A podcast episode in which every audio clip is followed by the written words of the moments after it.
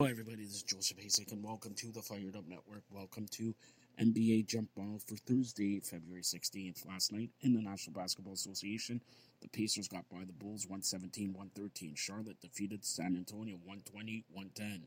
Philadelphia 118. Cleveland 112. Knicks 122. Atlanta 101. Brooklyn 116. Miami 105.